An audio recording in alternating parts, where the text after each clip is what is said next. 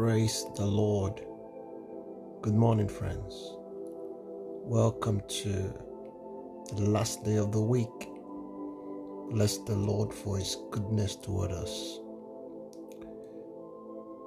Welcome to the Voice of Possibilities platform. And thank you for allowing us share fellowship together even today. Today's choice word from the Lord comes to us from Psalms 31 and verse 19. Oh, how great is your goodness, which you have laid up for those who fear you, which you have prepared for those who trust in you. Amen.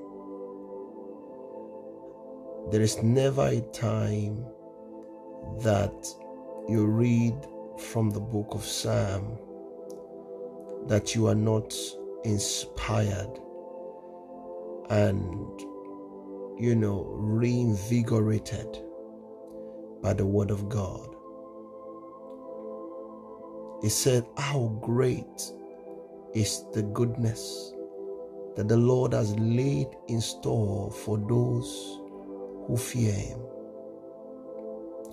The fear of the Lord is to depart from evil.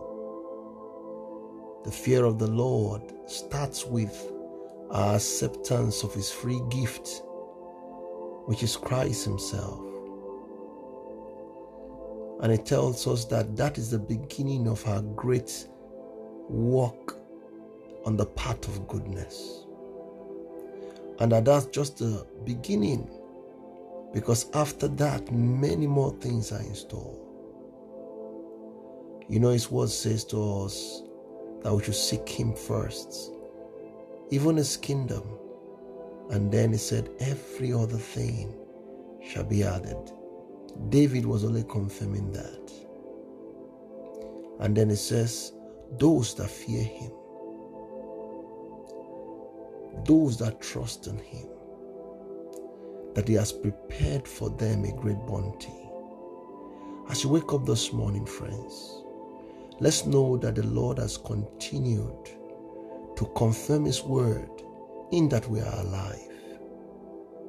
And that for us to enjoy all of the rests that He has promised, then we must continue to sincerely walk with Him.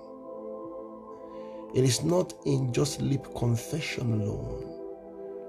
We must be intentional and practical and real and sincere in our walk with Him. All around us must know that our confidence, our fear, and our trust is in Christ. Only then can we truly enjoy the best of God. Amen. Till I come away again next week, Monday, with another powerful word from the Lord.